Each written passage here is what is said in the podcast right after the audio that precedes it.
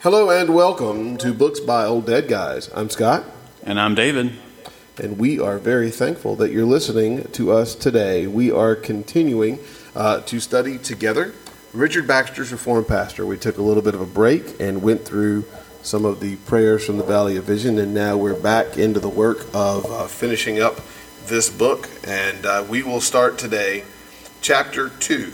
Now, the title of this chapter is The Oversight of the flock, and it is uh, it is going to be more intentional. If you remember, it's been a few episodes. Chapter one was uh, was really about the oversight of the of yourself, about how in, in being a pastor, our first role and objective is to care for our own souls, to be sure that we have a right understanding and application of the gospel. And now it looks like we're going to be moving outward a little bit and thinking about the care and oversight of other people. So I'm going to hand it over to David, and uh, we'll read for a little bit, and then we'll stop uh, where we can and talk about what we're reading. Alrighty, so the nature of this oversight. Having showed you what it is to take heed to yourselves, I am to show you next what it is to take heed to all the flock. It was first necessary to take into consideration what we must be and what we must do for our own souls before we can before we come to that which must be done for others.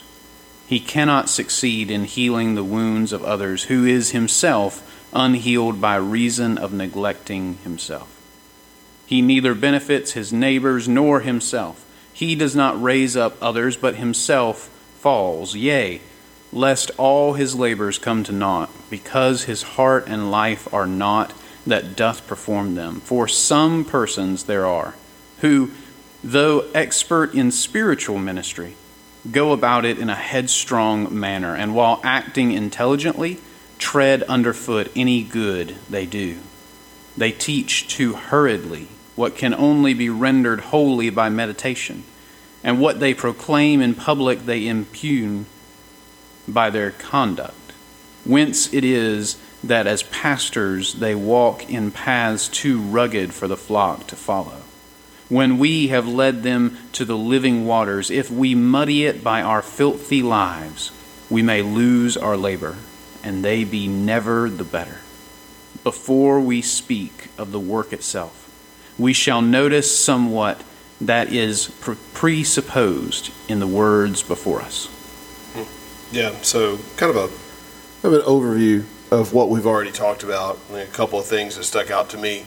What a great sentence. He cannot succeed in healing the wounds of others who is himself unhealed by reason of neglecting himself. And that is that is key. You know, all, some of Baxter's accusations are not simply that men are unconverted, it's that men cease to love Christ. And and and that is a that is a disqualifying thing, really. I mean, ultimately, our love for Christ flows into the ministry that we do for the flock, and so so that one really kind of stood out for me. And uh, and and then the though expert in spiritual ministry go about in a headstrong manner, and while acting intelligently, tread underfoot any good they do. It's um, it's always worth reminding ourselves as pastors that our work is to the glory of God, but our work is people. Mm. Right? I know a lot of really smart guys who, quite honestly, just kind of stink with people. And you can be as smart as you want to, but if you stink with people, this is a hard work. Like it's, it would be. I, I can't imagine. It would be nearly impossible to to to not. You know, it's one thing to desire to improve. It's one thing to be an introvert. I'm not talking about introverted people. I'm talking about folks who really just don't consider the humanity of the people that you're ministering to. And so he he, he makes some, some great warnings about that. So, David, what you got? Yeah, I mean the the illustration. You know, how can we bring them to? Uh, how can we bring them to the waters of spiritual life and then muddy them ourselves with our lives? I think is just such a, a potent illustration. Mm-hmm. You know that you know how can we expect them to drink deeply uh, when we when our lives don't encourage them to do so. Right. Yeah. Yep. It's good. It's good. So continuing on, it is here implied that every flock should have its own pastor, and every pastor his own flock.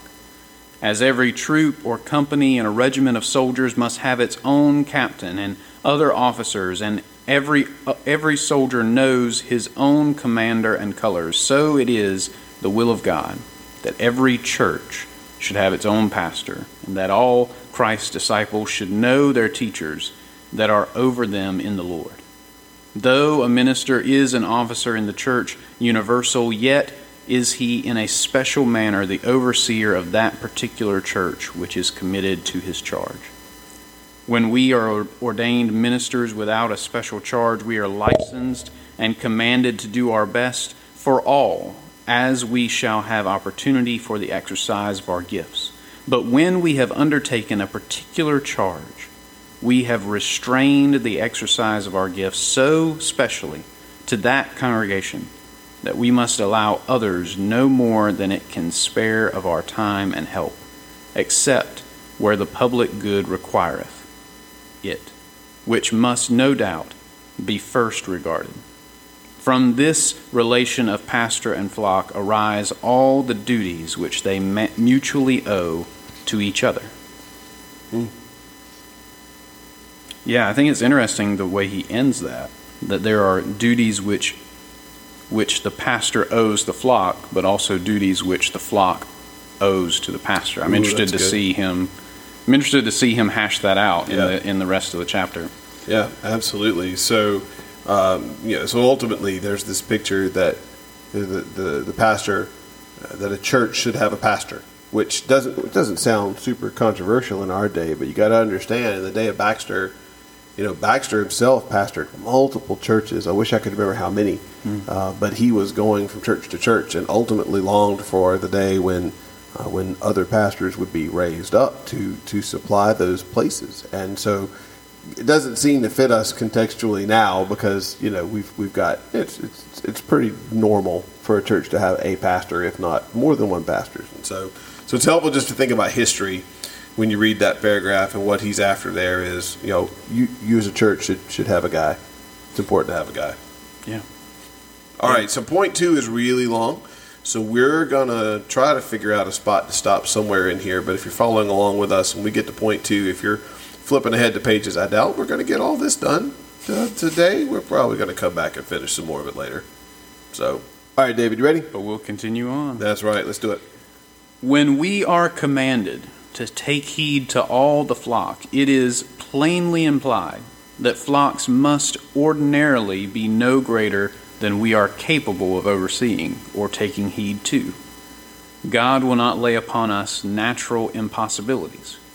He will not bind men to leap up to the moon, to touch the stars, or to number the sands of the sea. If the pastoral office consist in overseeing all the flock, then surely the number of souls under the care of each pastor must not be greater than he is able to take such heed to as is here required. Will God require one bishop to take the charge of a whole country, or of so many parishes, or thousands of souls as he is not able to know or to oversee? Yea, and to take the sole government of them, while the particular teachers of them are free from that undertaking. Will God require the blood of so many parishes at one man's hands if he do not that which ten or twenty or a hundred or three hundred men can no more do? Then I can move a mount I can move a mountain, then woe to poor prelates is it not then a most doleful case that learned, sober men should plead for this as a desirable privilege? That they should wilfully draw on themselves such a burden? And that they do not rather tremble at the thoughts of so great an undertaking? Oh, happy had it been for the church, and happy for the bishops themselves, if this measure, that is intimidated by the apostle here, had still been observed, that the diocese had been no greater than the elders or bishops could oversee and rule, so that they might have taken heed to all the rock, or that pastors had been multiplied as churches increased, and the number of overseers been proportioned to the number of souls, that they might not have let the work be undone, while they assumed the empty titles and undertook impossibilities, and that they had rather prayed the Lord of the harvest to send forth more laborers, even so many as were proportioned to the work, and not to have undertaken all themselves. I should scarcely commend the prudence or humility of that laborer. Let his parts be ever so great, that would not only undertake to gather in all the harvest in this country himself, and that upon pain of death, yea, of damnation, that would also earnestly contend for this prerogative.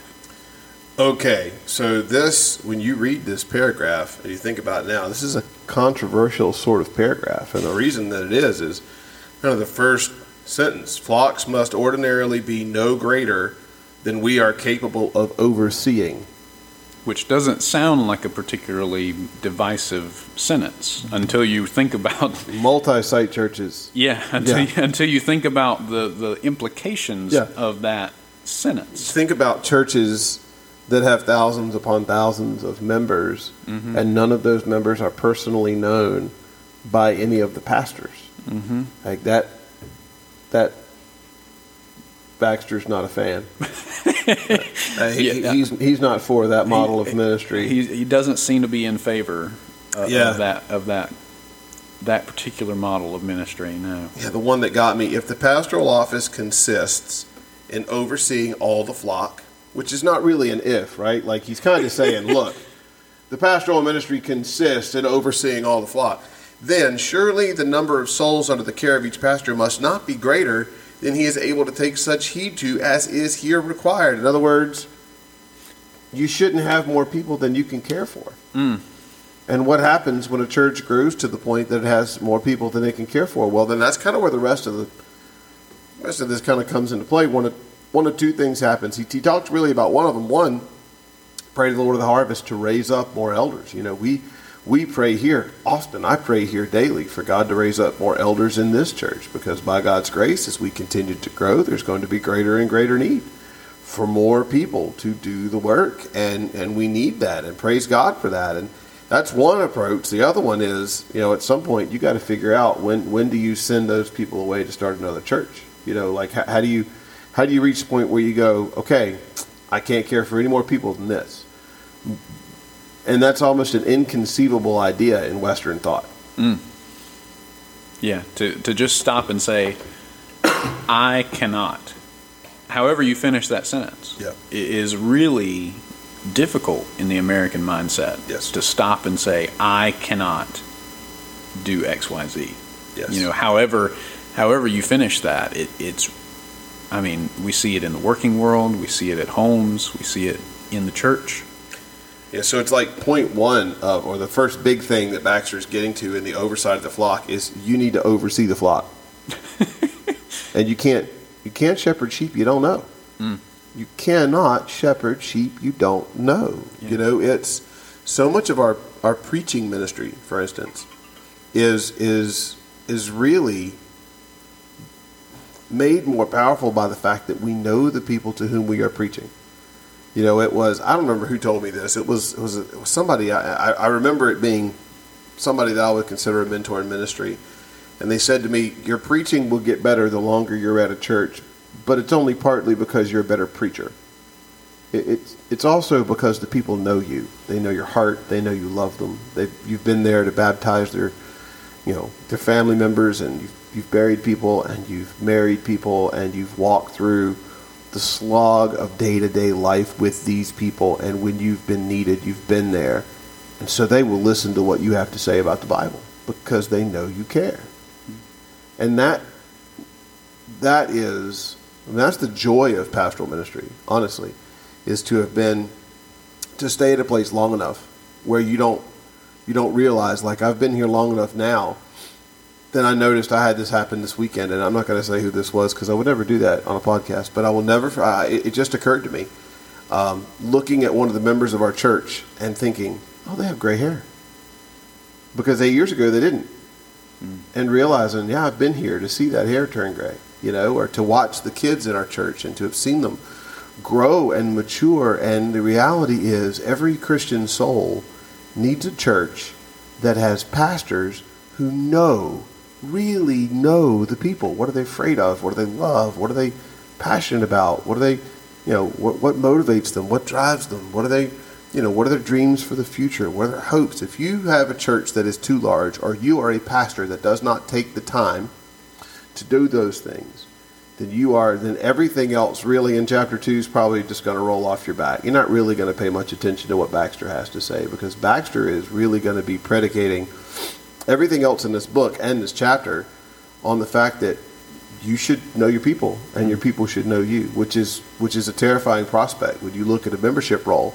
If we as pastors look at a membership roll and go, I don't know that person, that should be an alarm going off. That's a sheep in the flock that is not being shepherded by the under shepherd, and it is sin on the part of the pastors. And that's why membership matters. It's why ministry matters. And so, so that one paragraph really kind of sets us off on the course for a whole lot of the other stuff that Baxter's going to say.